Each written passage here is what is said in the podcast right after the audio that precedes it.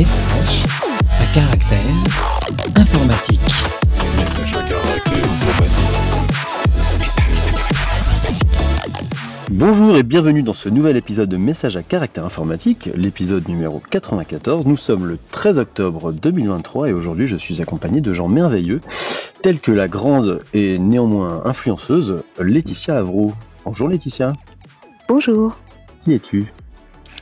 Je suis Laetitia Avro, comme tu l'as déjà dit, et je suis Field CTO chez EDB, ce qui veut dire que je fais toute la partie intéressante du travail de CTO sans faire toute la partie pas intéressante du travail de CTO.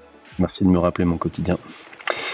Et nous sommes également en compagnie de Mathieu Napoli. Bonjour Mathieu, Bonjour. comment vas-tu et qui Très es-tu bien, merci.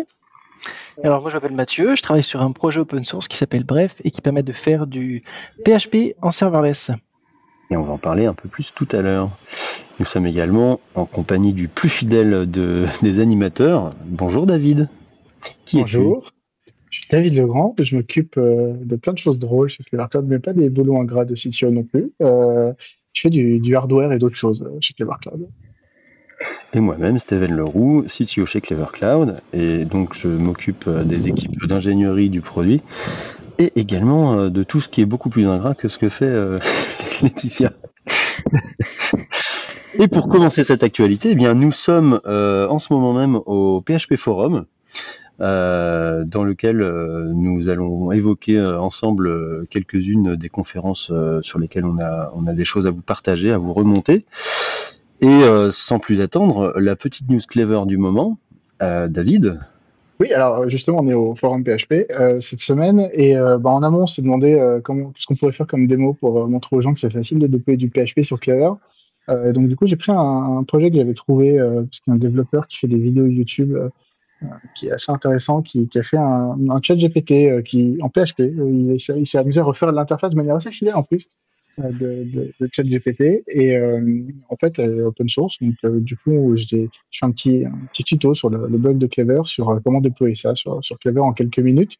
Vous faites un git clone, vous mettez un fichier de config et vous faites un, push euh, Clever deploy et, euh, c'est- chez nous. Alors ça utilise les sessions PHP par défaut, mais on peut stocker aussi les conversations dans SQLite ou dans, dans MySQL. Désolé Laetitia, mais, euh, effectivement, euh, ça, vous, avez- un, petit chat GPT. Alors il faut, avoir une clé OpenAI pour que ça, fonctionne.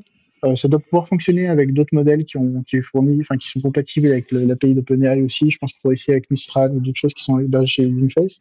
Mais en tout cas, voilà, ça, vous permet de, faire du chat GPT chez vous, comme ça, avec votre interface, parce que pourquoi pas. Mathieu et Laetitia, vous, utilisez un peu d'IA de votre côté?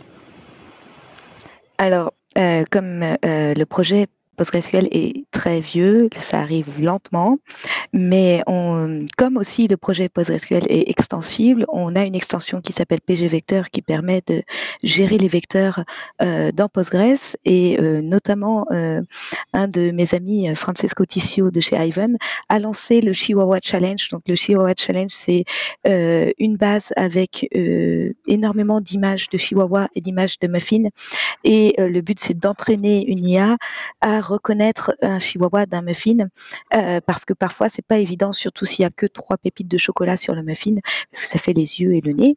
Et euh, du coup, l'idée, euh, c'est d'utiliser Postgres et pgvector pour entraîner l'IA à reconnaître un chihuahua d'un muffin. Et du coup, c'est un challenge que tout le monde peut tenter. C'est pas très très compliqué et ça permet d'utiliser pgvector avec notamment ses indexations HSNW. Moi, je veux bien la, la liste des, des photos de, de Chihuahua qui ressemblent à des muffins. Ah mais il- en plus, ouais, même, même pour un humain, c'est pas forcément facile de reconnaître si c'est un chihuahua ou un muffin. Il y a des photos qui sont vraiment ambiguës. Comme, comme on disait tout à l'heure, il faudrait faire euh, dog or dog, tu vois aussi. Des chiens qui ressemblent à des saucisses. Ouais, les chiens saucisses avec, euh, tu sais, la petite veste euh, qui ressemblerait à du pain. euh. Fait, Laetitia, tout à l'heure. Le but étant de les piéger, tu vois. Ah oui, on, on a oublié de vous dire, on est dans la bagagerie du PHP Forum et donc du coup, des gens viennent chercher leur bagage pendant le podcast. Euh, voilà. Ils sont, les même, sont eux-mêmes surpris de ce qui se passe. Par contre, Laetitia, tout à, tout, à, tout à l'heure, tu parlais de vieux élan et tu regardais Steven. Euh, Est-ce qu'il y a. Je parlais de vieux quoi? De vieux élan euh, et tu regardais Steven. Euh, je... Il y avait un message ou pas? Non, non. De toute façon, moi j'ai 25 ans, donc c'est pas un problème pour moi. Euh, mais euh, euh, en fait, euh, quand je dis vieux projet euh, pour PostgreSQL, dans l'informatique, c'est même euh, extrêmement vieux projet parce qu'on a déjà des, des contributeurs qui partent à la retraite euh, et on a euh, un- le début du projet, c'est 1986. Donc, euh, je Au pense que tu au n'étais début, pas né, David. Au début, Alors, début, je alors, je- que tu allais parler de maturité, de. non, non, t'as- pas encore l'âge de la maturité. non, mais, non, mais euh, je me permets de dire ça parce que Steven et moi, on est de la même, on est de la même, la même année, on est de 82, donc on est plus vieux que PG. hein. Ouais, vous êtes encore plus vieux que PG. Mais, PG prend sa source dans Ingress dans les années 70. Ouais. Comme je dis sur, sur, sur Git ou le Bitcoin, hein, tu viens des, des, des arbres de Merkley et ça date des années 70 aussi. Toute l'informatique moderne a été inventée dans les années 70 par des universitaires. hein, à la fin. Euh, tu as parlé de Vector Search, euh, ça vaut peut-être le coup de préciser pour ceux qui ne savent pas euh, dans nos auditeurs que le Vector Search est un des, des, des patterns de search utilisés justement dans la recherche de similarité euh, et qui est très utilisé dans, dans le domaine de l'IA justement euh, et, Oui. et ce qui une catégorie de database euh, en soi et au final on perçoit que bah, tu vois PG euh, peut également Postgres peut tout faire. Postgres peut tout faire de toute façon. Moi, j'ai foi en Postgres et euh, de toute façon, vous savez très bien ce qui se passe quand quelqu'un dit du mal de Postgres devant moi. Donc, euh, Et, et d'ailleurs, la version 16 de Postgres est sortie il n'y a pas longtemps. Oui, de, version de- 16 Postgres, Oui. De- Postgres. de Postgre. Postgres. Postgres. On dit PG quand on n'est pas sûr. Tu dis PG.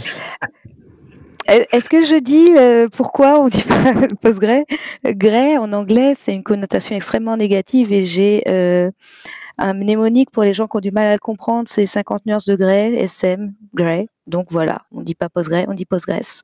Euh, pour les Français, il y a un moyen très simple de s'en souvenir, c'est on dit PostgreSQL, mais le Q et le L sont muets et les Français ont l'habitude des lettres muettes. Donc pas d'excuses. Voilà. Du coup, Mathieu, tu utilises Postgres. Eh bien, pas encore assez. pas encore assez. euh, justement, ces derniers temps, je regarde du côté de, des storage de vecteurs en question euh, pour les cas d'utilisation avec des cas d'IA. Euh, et là, ce que je regarde en ce moment, c'est justement Maxime qui présente ça au forum PHP aujourd'hui, un projet qui s'appelle Elephant. Non. Si, Elephant, avec deux L, euh, qui permet d'utiliser OpenAI et d'autres agents euh, d'IA avec PHP. Et surtout, ce que je trouve vraiment intéressant, c'est d'aller au-delà de juste euh, interagir avec l'API, mais aussi d'intégrer les données qu'on pourrait avoir dans notre métier à la base de connaissances et donc potentiellement interroger sa base de données ou interroger des documents PDF qu'on aura en interne ou ce genre de choses-là. Et bien sûr, bah, pour faire ça, il faut indexer toutes les données dans un stockage de un vector store. Euh, donc, cas d'utilisation très intéressant. Très bien, très bien. Et euh, pour continuer euh, sur Postgres, je vous propose d'attaquer un la news suivante qui est euh, qui est euh, PGBM25 sous, ce, nom de code, n'est-ce pas? Qu'est-ce qui qu'est-ce que ça veut dire? En fait, c'est une contribution qui vient d'arriver dans PG euh, et euh, qui amène euh, du full text search indexing basé sur Tantivy. Tantivy développé par nos amis de chez QuickWit notamment. On leur fait un gros bonjour. Et, et donc Tantivy qui est donc un moteur d'indexation alternatif à Lucene et euh, écrit full Rust et, euh, et du coup qui permet euh, de faire effectivement du full text search indexing mais de manière très performante. Alors Lucene est également performant, hein, mais, mais l'est d'autant plus et, et du coup bah, c'est un truc qui vient d'arriver dans Postgres. Alors c'est une extension, hein, c'est pas dans Postgres en natif. Pardon, c'est une extension. Tu, Euh, et puis moi je milite pour qu'on teste d'abord Postgres et les capacités de Postgres avant d'avoir recours à une extension, parce qu'on sait que les deux règles de base de l'optimisation, c'est si vous n'êtes pas un expert, le faites pas, et si vous êtes un expert, ne le faites pas tout de suite. Et on reviendra peut-être un peu après sur, euh, sur la conférence que tu as donnée d'ailleurs ce matin euh, sur les index. Donc, euh, quelque part, euh, écoutez Laetitia. Est-ce qu'on parlerait pas d'un petit appel d'offres qu'il y a eu euh, récemment là? J'ai l'impression qu'il y, en a qui veulent évoquer le sujet. Qui veut? Laetitia, peut-être? Bah, ça va être encore moi, ouais. Euh, Vas-y. L'éducation nationale a décidé de faire un appel d'offres pour de la fourniture de licences Oracle avec réalisation de prestations de services autour d'Oracle. Il faut savoir que normalement, euh, dans les ministères depuis 2005, ils ont euh, comme consigne d'utiliser un maximum d'outils open source. Euh, clairement, euh, ça sent vraiment euh, euh, le, enfin, normalement, c'est un appel d'offres, c'est censé être ouvert à tout le monde, sauf que là, ils le ferment uniquement à, à Oracle. Oracle ou solution Oui, similaire. Oracle ou équivalent, oui. Si tu, si tu fais du truc et que ça s'appelle Oracle, ça, ça peut rentrer. Mais Voilà, qui fait quand même de la fourniture de licence Oracle. oui, voilà. similaire avec fourniture la licence Oracle. Donc, si tu es un sous-traitant d'Oracle et que tu veux revendre des licences Oracle, tu as le droit aussi de contribuer à l'appel d'offres. Ce qui est- drôle là-dedans, c'est que c'est, faut, faut savoir que Oracle est, euh, c'est un marché concurrentiel à la base de Oracle parce que Microsoft en propose aussi. Ce qui est assez drôle, c'est que Microsoft gagne encore un, quelque chose au, ministère de l'Éducation nationale pour fournir du Oracle. Moi, je trouvais ça euh. Euh, Mais voilà. Mais j'aimais bien. Je pense qu'on est dans une stratégie euh, de, support euh, à la souveraineté et au support des entreprises locales, n'est-ce pas? Et puis Genre. surtout quand on voit les prix des licences Oracle, c'est un gaspillage d'argent public, mais qui, qui paye plus des profs, qui, qui embauchent plus des surveillants, des ATSEM, des, mais, mais qui payent pas des licences Oracle, quoi. Ça, Enfin, Non, clairement. mais de toute façon, ça sent, ça sent l'appel d'offres pour, pour répondre à un besoin de j'adapte ma, ma legacy et j'ai rien fait pendant 20 piges, donc du coup, euh, je suis dans la merde. Mais enfin, c'est- c'est c'est quand même, enfin, quand tu, quand tu vois les, les, les problématiques qu'il y a autour du cloud de confiance ces dernières années, où on a quand même eu Cédrico qui nous a expliqué que bon, de toute façon, les Américains étaient meilleurs, arrêtez de nous faire chier. Enfin, c'est, euh, il y, a- y eu quand même des, des- depuis des, bons mouvements qui ont été faits, euh, le, comme tu l'as dit, le mouvement sur l'open source euh, qui a été poussé euh, à travers les différents secrétaires d'État avant Cédrico, euh, qui était assez compétent à l'époque, euh, avait quand même permis de faire des avancées assez intéressantes sur le sujet. Et là, euh, tu te retrouves encore avec ce genre de choses en 2023. Surtout que, enfin, moi, je viens d'un média où on a expliqué pendant des années que, bah, aller contre open bar, fallait peut-être arrêter ces conneries. Et, euh, et voilà. Et euh, j'ai du mal à comprendre. Mais surtout, ce que j'ai du mal à comprendre, c'est le, le peu de réaction que ça suscite ici ou là, ou même au ministère. Alors après, peut-être, peut-être que en dessous, dans les, en Après, pour arrière-garde, moi, il y a, a des choses qui bougent. mais- C'est probablement une situation héritée qui est souvent ce que tu, tu veux pas, une base Oracle. Tu achètes une solution qui vient avec sa DB et qui est codée sur la DB. Et en éditeur soft, machin. Et Oracle, en fait, à un moment donné, ils sont allés draguer ces éditeurs-là avec, euh, tu vois, des, des- des- Oui, mais c'est ce ils ont nourri le marché. Et aujourd'hui, tu dois avoir un, un parc installé, effectivement, à l'éducation nationale, pour lequel ils, ils n'ont pas le choix, parce que les applications sont codées Oracle. Mais, Enfin, mais ils n'ont pas euh, le choix parce qu'ils ne se sont pas dit comment on sort de ce merdier. Quoi. Ou alors, euh, Non, Mais bon. c'est du pilotage, hein, n'est-ce pas? On est, on est plutôt bon en pilotage en France, n'est-ce pas? Bon, euh, il est temps qu'on arrête euh, 14 centrales. Ah non, finalement, il nous en faut 14 autres, pardon. Euh, C'était une parenthèse présidentielle.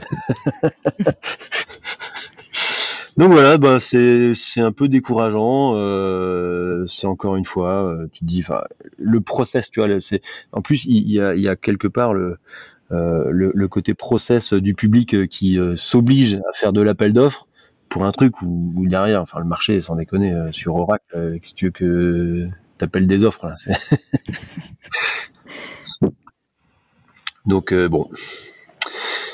Euh, sais pas comment on va faire la transition là. hein. Je pense qu'on va, on va, on va dire oui, vas-y, 130. on va y arriver. Hein Est-ce que tu veux que je Euh, parle de V pour faire la transition? Je peux. Est-ce que tu sais que V a un, Ah oui, t'as pas fait client- ton placement un- produit du jour. est-ce que, est-ce que tu sais que V avait un, un client PG natif euh, Si ce langage est extraordinaire. Voilà. Peut-être du V. Voilà. Il J'ai droit à trois, le placement à, trois, produit. à trois placements par, par podcast, sinon je viens pas. Euh, reste du coup, je vais faire un placement aussi. Le meilleur client Postgres, c'est PSQL. Cherchez pas ailleurs. Et on je peut le refaire en V si tu veux. On peut le refaire. le OS exec euh, PSQL euh, des familles, euh, tout, code machin, tu vois. Euh, donc vous avez peut-être vu qu'il y a eu des attaques HTTP euh, récemment, euh, notamment sur HTTP 2. Et en fait, il y a une attaque qui est assez intéressante parce que elle n'est pas spécialement due à, à un, défaut d'implémentation, mais plutôt un défaut de spécification. Et, euh, donc euh, l'attaque qui s'appelle Rapid Reset euh, sur HTTP2 est allée exploiter les mécanismes euh, définis par la spécification. Ce qui fait que de facto, bah, ça a touché quand même une bonne partie du, du marché et des infrastructures HTTP2. Euh, donc il y a un très bon blog post euh, de Cloudflare sur le sujet, comme d'habitude. Euh, merci Cloudflare, et, euh, et, et sur lequel ils décrivent un peu tout ça.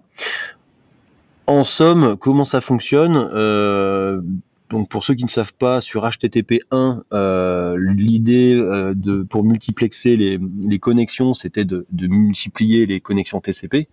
Et euh, par exemple, si vous êtes sur une page euh, et que vous allez à la page 2, si la page 1 n'a pas terminé, mais en fait ce que faisait le navigateur, c'est qu'il tuait la première connexion TCP, il ouvrait une deuxième pour la deuxième page, etc., etc. C'était pas très très très bien, c'était pas optimal, mais c'était fait comme ça. Et puis euh, c'est un héritage aussi de HTTP.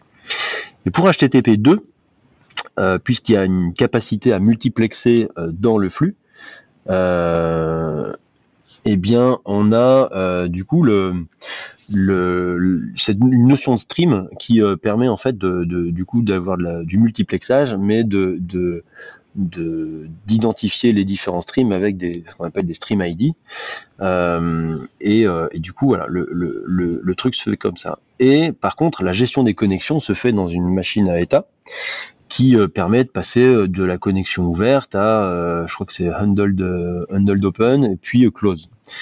Et, et, et donc il y a, y a tout un cycle de vie de la connexion qui se fait comme ça, avec la capacité, pour autant, euh, si jamais vous êtes sur une page et qu'elle est en train de charger, mais que vous scrollez et que du coup les objets qui étaient dans la page n'ont plus velléité à être affichés dans, dans le browser, eh bien ce qu'il va faire, c'est qu'il va annuler la requête qui était faite sur, ces, euh, les objets qui n'étaient pas encore euh, réceptionnés.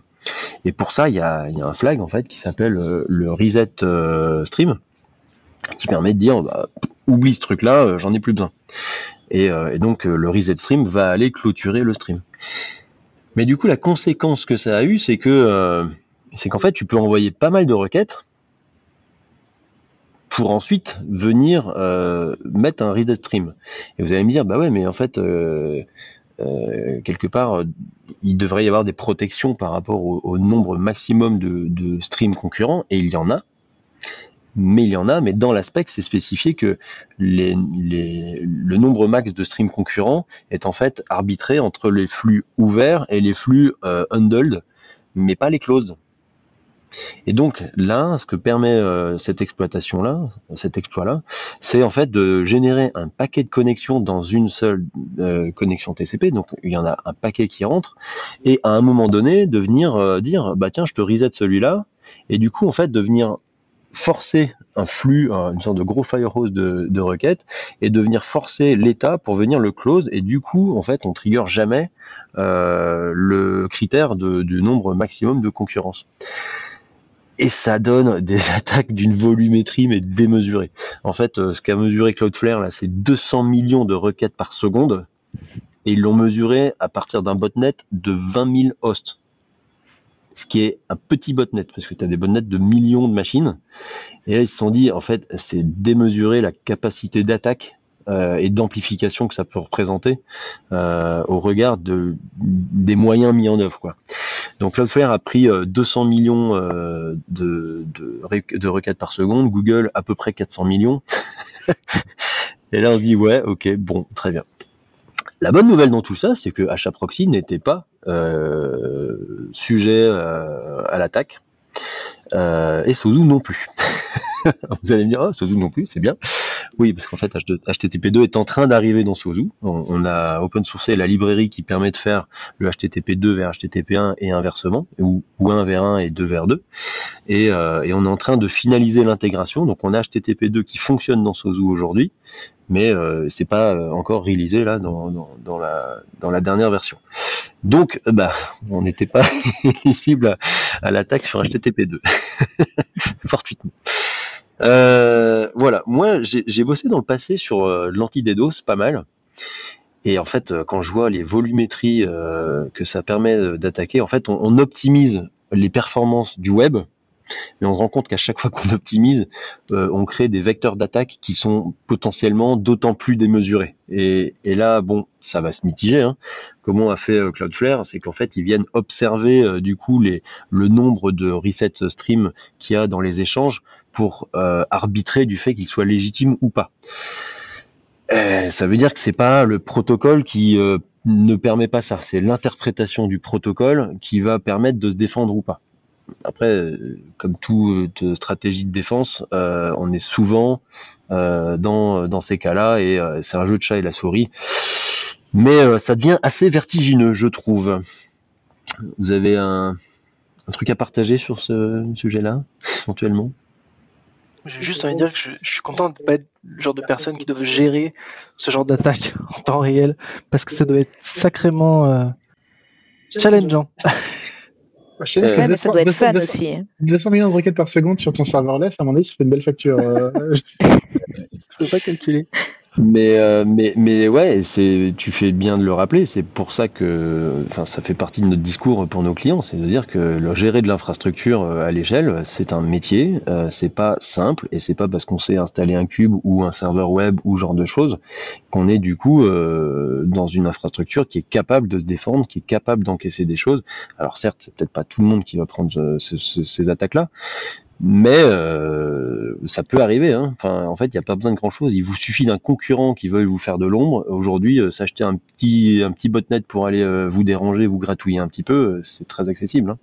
Moi, Et légalement, ça s'appelle des un- tests de performance sur Internet quand on cherche ce genre de choses. Moi, j'ai un Ubuntu serveur installé à la maison. Je pensais que j'étais un, obstacle, quoi. Tu, je suis déçu. Tu, tu me casses mon rêve, Stéphane.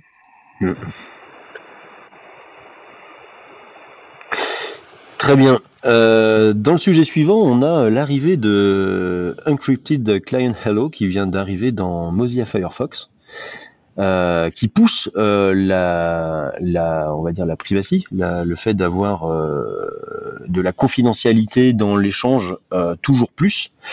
Et euh, qu'est-ce qu'amène cette technologie? En fait, elle permet, euh, je sais pas si euh, tout le monde sait ça, mais quand vous faites un, un- une requête en HTTPS euh, sur un site web, vous avez le nom du site web qui est embarqué dans la négociation TLS. Donc avant d'avoir le, flux HTTP, il y a des champs qu'on appelle les SNI qui embarquent le, le nom, euh, le nom du site web et qui du coup fournit de l'information euh, tout au long du chemin euh, de la négociation TLS. Ça veut dire quoi? Ça veut dire que le fournisseur de service qui est capable de gérer votre TLS peut avoir l'information de quel site web a été requêté derrière ou pas.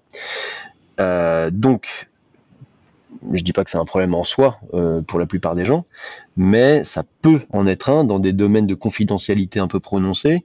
Et pour ça, il y a une réponse qui est donc le encrypted hello, qui consiste en fait dès la requête DNS à venir récupérer une clé publique qui va permettre de chiffrer le, le champ, le hostname, le, le champ host en fait de la requête HTTP, enfin qui va passer du coup dans le, champ name du SNI euh, sur le TLS et qui pourra être du coup déchiffré côté euh, serveur derrière, avec du coup une sorte d'offuscation de quel site web est requêté tout au long euh, de, euh, de la requête jusqu'au serveur final, euh, ce qui du coup augmente encore d'un niveau la confidentialité au travers des échanges et qui évite des situations de man in the middle sur le TLS sur lesquelles légitimement les gens peuvent avoir les droits de, de gérer le TLS, mais illégitimement pourraient venir observer votre trafic sans en avoir les droits.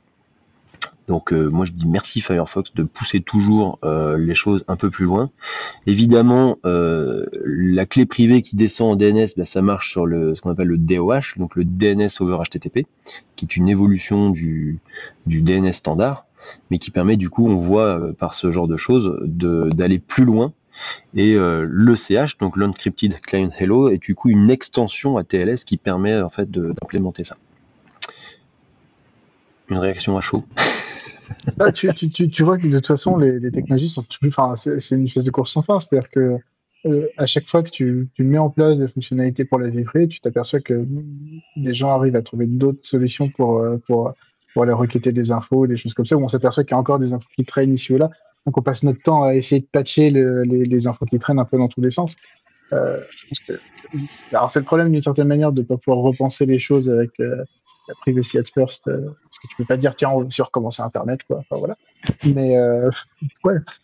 Il y a- Pourquoi il y a pas qui essayent, je pense. mais, euh, mais, mais, mais, mais effectivement, euh, tu t'aperçois que c'est une espèce de course sans fin et qu'il y a toujours un moyen d'aller réidentifier les gens. Et, et comme tu dis, heureusement qu'il y, a- il y a Firefox, même si pour le coup, je crois que c'est un travail qui est mené aussi par les autres navigateurs et, voilà, pour, et les gens des navigateurs pour, euh, pour pousser ces sujets-là. Et euh, parce qu'en fait, c'est des choses pas grand monde a conscience comme quand on a mis en place les, les solutions contre le fingerprinting ou ce genre de choses. Là, je pense que la plupart des gens savent pas que en fait, quand tu te connectes sur un site, on peut te suivre à la trace juste en prenant ta, ta, ta résolution, euh, le nom de ta machine, ton processeur, voilà, et, et faire une espèce d'empreinte avec ça. Euh, et c'est un combat du quotidien et les standards aident à pousser ça. Et, euh, et des fois, c'est aussi des choses qui sont poussées contre les gouvernements. Et donc, euh, c'est bien qu'on Mm. avance sur ces sujets. Ouais, Mathieu et Laetitia, vous avez un avis sur Moi, la j'ai plutôt une question question, si jamais vous avez la réponse. Ça concerne. Du coup, c'est quoi? C'est la requête DNS qui va être. Parce qu'il y a DNS over HTTP dont tu parlais, mais là, c'est encore autre chose. C'est genre la- lors de la connexion au serveur distant. Donc, en gros, il faut avoir un DNS over HTTPS pour que tout cela, ça marche? Je sais Ouais. pas si vous avez la réponse. Hein. Ouais, si. Ouais, en fait, ça, c'est c'est des choses qui se complètent, mais euh, en fait, ça te permet dès la requête DNS. Donc, euh, en fait, quand tu es allé euh, faire, euh, en fait, donc, alors, le DNS over HTTPS. Donc, ça veut dire que tu vas établir en fait une liaison HTTPS vers un serveur DNS.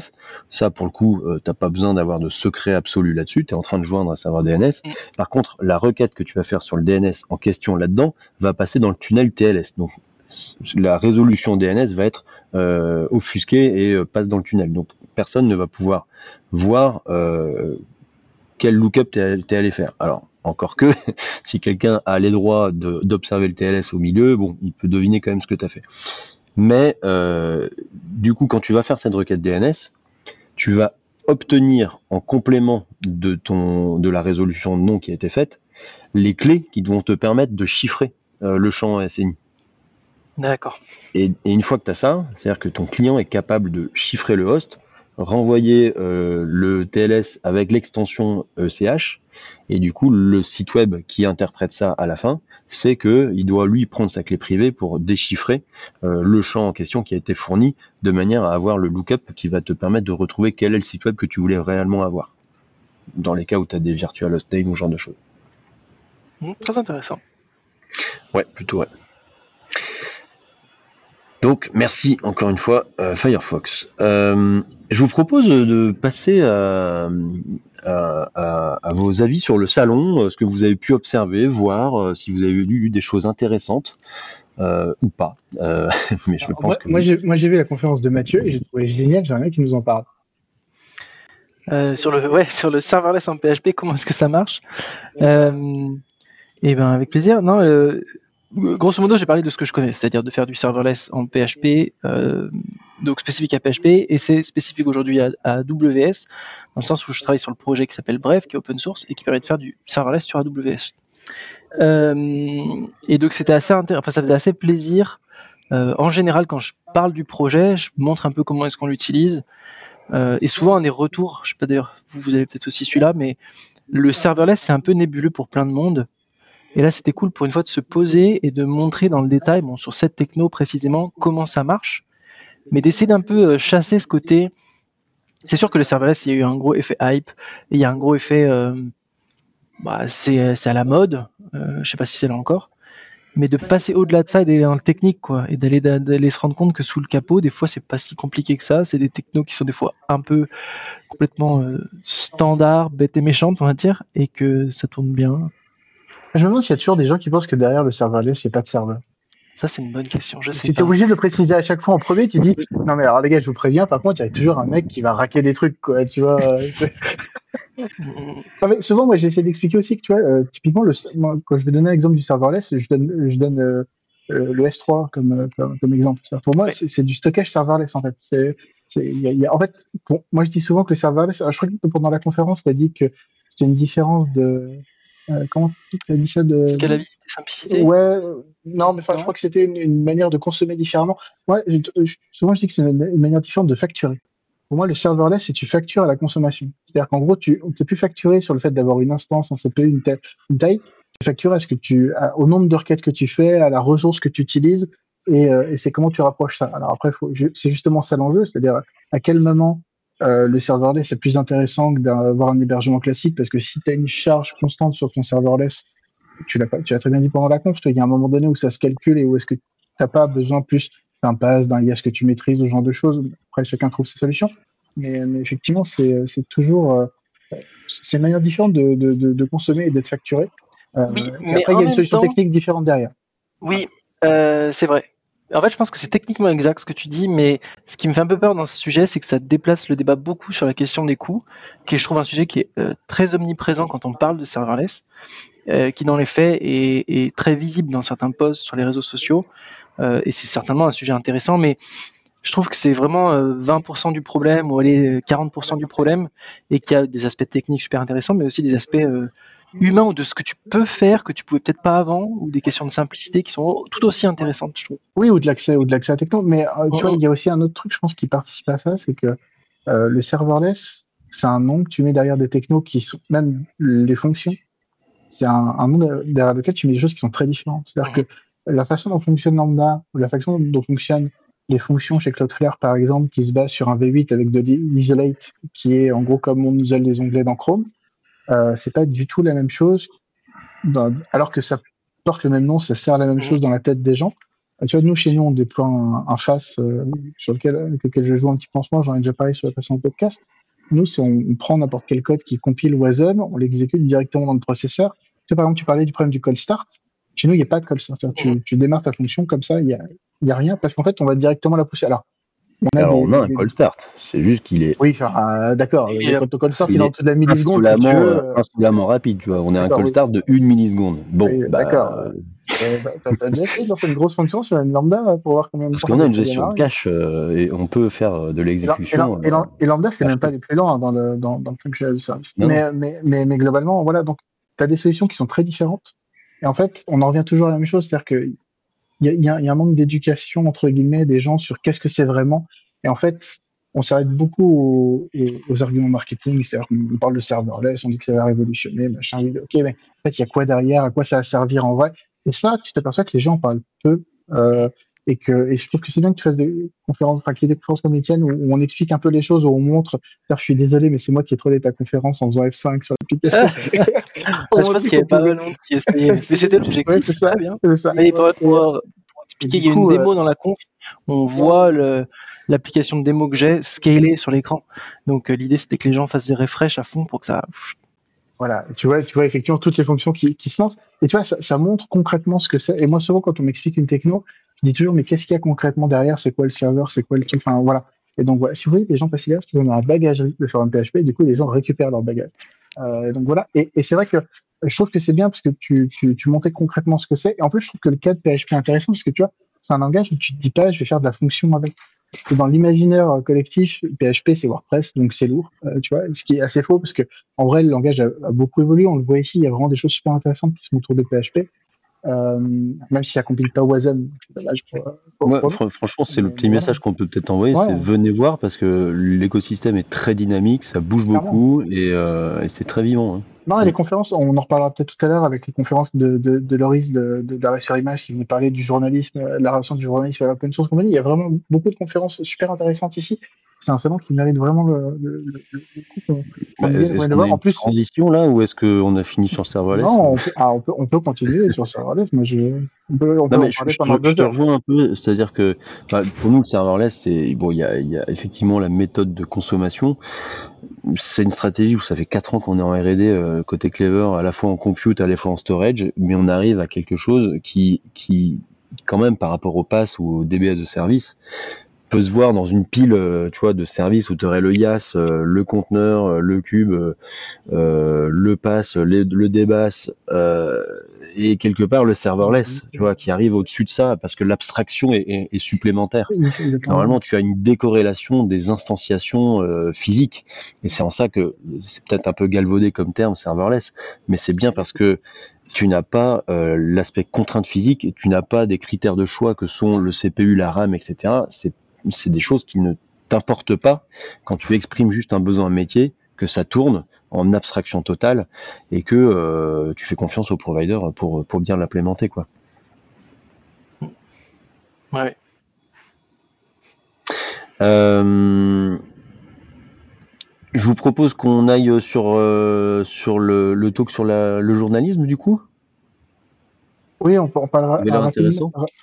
Ouais, on peut en parler rapidement, mais les gens, les, les gens, les gens attendent euh, pour récupérer leur bagage. Mais faire ils, attendent combien de temps? Bah, ils attendent, il y a toute la salle qui attend là, pour euh, rentrer. euh, ok, je vais va falloir qu'on arrête. Mais, euh, Attends, Mais je effectivement, pose la question. Et donc, euh, oui, donc la conférence sur le journalisme, euh, oui, c'était bah, Loris euh, d'Arrêt sur Image qui est venu nous parler de, nous parler de la relation du journalisme à l'open source. Et c'était assez intéressant parce qu'effectivement, euh, ça, ça montre euh, la manière dont est perçue la tech. Quand on est dans la tech au quotidien, on se rend pas forcément compte de la manière dont c'est perçu à l'extérieur.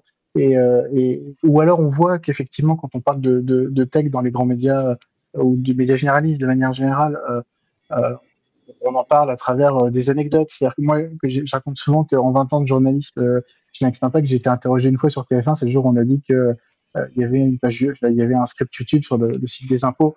Et, c'est la seule fois où on a ce qu'on disait intéressait des gens, ou alors quand même, alors qu'on a sorti des affaires comme la, TVA, la TVA presse de SFR ou les contrats open bar, qui, qui ont été repris par des médias comme Le Monde, des genres de choses, mais euh, voilà, c'est assez anecdotique. Et, la- le traitement de l'open source spécifiquement dans la tech, c'est encore pire, ça qu'on en parle assez peu. On n'explique pas que l'open source est partout et que sans l'open source, il n'y aurait pas d'IA, il n'y aurait pas de, web, il n'y aurait pas tout ce qu'on fait au quotidien.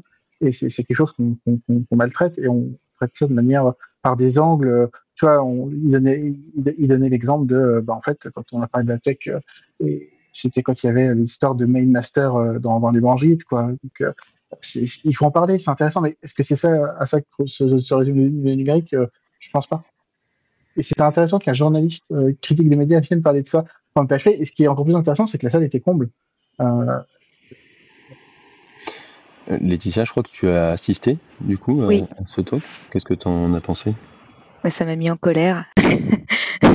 mais moi, je suis facilement en colère, mais euh, j'ai pas. euh, enfin, en gros, moi, ce que j'ai compris, c'est si on veut que les journalistes s'intéressent à l'open source, il faut leur fournir des sujets qui vont les intéresser, comme euh, le burn-out dans la tech, euh, les femmes dans la tech.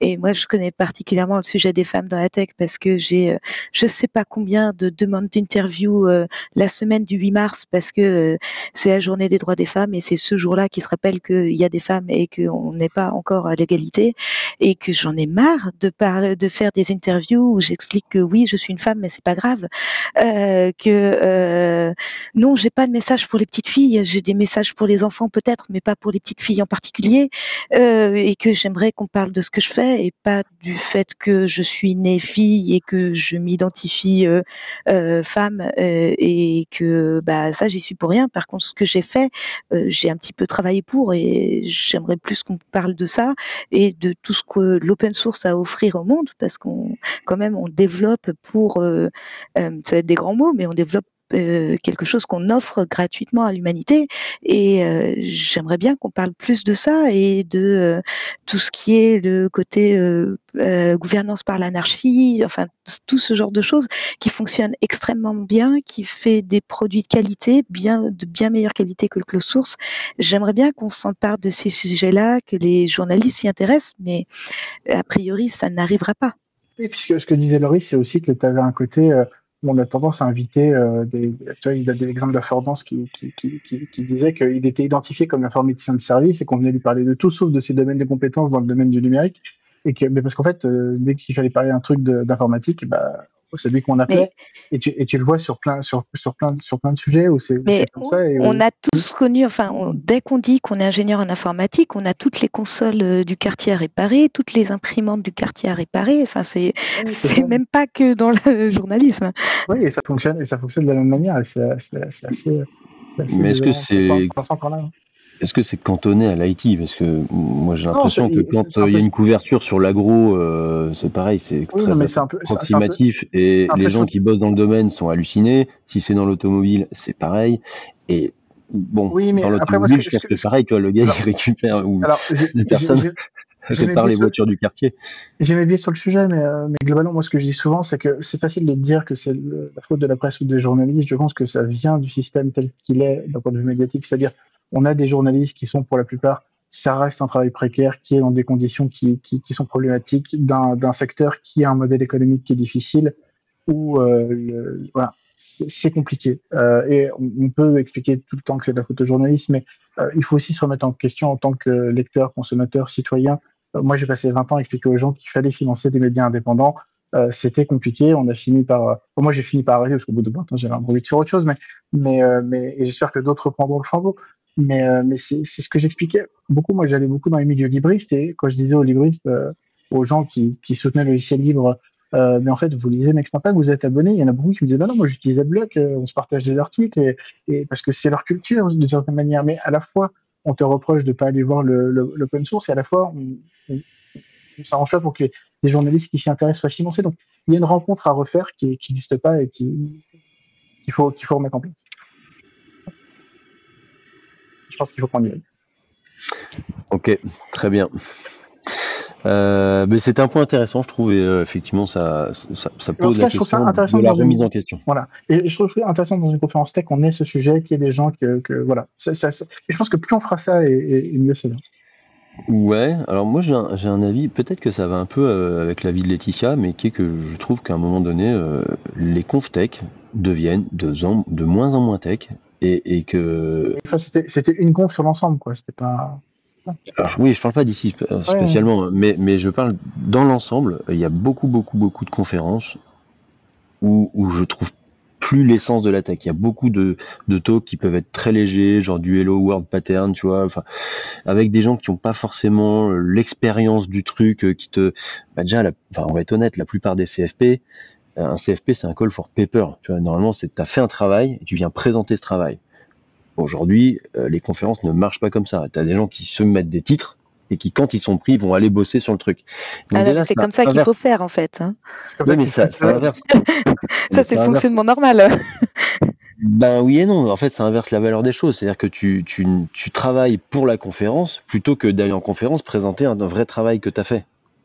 Et, et je trouve que c'est dommage et qu'on perd en essence et qu'on ça converge beaucoup plus vers des talks euh, de démonstration, des talks un peu légers et, avec moins de fond, euh, moins de concret, moins d'applicabilité à des problèmes réels. Et, ça, je le regrette un petit peu. Mon avis. Je pense que c'est un, un équilibre qu'il faut trouver. Je pense que euh, c'est bien qu'il y ait d'autres sujets que de la tech dans des, dans des conférences. Mais effectivement, faut, faut garder un, faut garder un bon niveau des conférences. Faut que ça reste intéressant pour les gens tech. Je, je pense qu'il faut pas non plus que ce soit trop élitiste pour éviter qu'un public qui débute soit, soit voilà. Euh, mais euh, c'est un équilibre à trouver. Je pense qu'il est pas simple pour les gens qui organisent des conférences. Euh, que Non, des fois, il y a, il y a, enfin, voilà. Mais en, vrai, je pense que c'est des réflexions qui sont intéressantes, qui sont aussi dans les, co- dans, dans les comités de, de, de sélection des CFP. Et, euh, et je pense que le, le principal, c'est toujours dans- de finir par en parler euh, avec les comités, les organisateurs, les sponsors. Enfin, voilà, il y a, un équilibre à trouver et, euh, ça, avance. Donc pour clôturer, euh, Mathieu, euh, on retrouvera ton talk sur sans doute la chaîne, les chaînes vidéo, je ne sais pas où ce sera, mais tu auras ton talk sur bref.sh, mais vous pouvez aller voir le site web par vous-même. Euh, talk très intéressant. Et Laetitia, tu as présenté un sujet sur les index qui sera également euh, en vidéo et vous aurez donc l'explication de pourquoi Laetitia euh, porte cet euh, accoutrement. Là, vous me Mais mais on en dira, on en dira pas plus. Euh, sur ce, nous vous remercions beaucoup d'avoir euh, écouté ce podcast. Euh, nous vous retrouvons dans un prochain épisode très rapidement. À bientôt et nous vous quittons sur un épisode musical. Est-ce que quelqu'un a une musique à partager ou pas? On l'a pas préparé en vrai, on est un peu l'arrache. Sinon, je vous propose de découvrir la reprise de The Sound of Silence de Disturbed, qui est vraiment très sympa. Euh, c'est une valeur sûre, il n'y a pas d'ambition particulière, juste que je l'ai écouté hier. Je me suis dit à quel point, ah ouais, c'est vrai qu'elle est bien. À bientôt. À bientôt. Ah, attendez, attendez. Mathieu et Laetitia, où est-ce qu'on vous retrouve? Sur les réseaux ou pour les gens qui veulent vous suivre? Vas-y Laetitia. Euh, bah, moi, je suis sur Twitter, Fastodon, Blue Sky, LinkedIn. Euh, j'ai la chance d'avoir un nom extrêmement rare, une Laetitia Avro. Il y en a qu'une au monde, et je pense que de toute façon, le monde n'est pas prêt pour en avoir une deuxième. Et euh, j'ai aussi mon blog MyDBA Notebook sur lequel il y a toutes mes toute ma tournée, puisque je suis en tournée permanente, euh, je donnerai une conférence en ligne euh, la semaine prochaine, euh, le 19, euh, sur le mentoring pour le de speaker. Je donne une autre conférence le 3 novembre à Craft où je parlerai de l'anarchie de la gouvernance de Postgres et je parlerai à Cloud Expo Paris le 15 novembre. Et surtout, je parlerai à Prague, PGConf.eu, entre le 12 et le 15 décembre, où je donnerai deux talks. Un talk extrêmement technique, où j'expliquerai comment j'ai résolu plus de la moitié des challenges de Advent of Code en SQL. Et un talk Barbie, où euh, j'expliquerai euh, ce que c'est que d'être une femme dans l'IT et que c'est à peu près le même sentiment que d'être Barbie dans la Casa Mojo Dojo House of Ken. Donc un agenda bien rempli. Donc en gros, vous ne pouvez pas rater Laetitia, ou alors vous faites exprès. Et toi Mathieu? Euh, de mon côté, ben, sur Twitter, Mathieu Napoli, je suis sur Mastodon aussi, Blue Sky, tout ça, LinkedIn. Et euh, si vous voulez en savoir plus sur le projet, comme tu l'as dit, c'est bref.sh. Très bien. Et David? Ouais, sur DavelGD sur Twitter. Voilà. Et moi, Adguinisdu. On vous laisse avec Disturbed, The Sound of Silence. À bientôt. Bientôt. And in the naked light I saw ten thousand people, maybe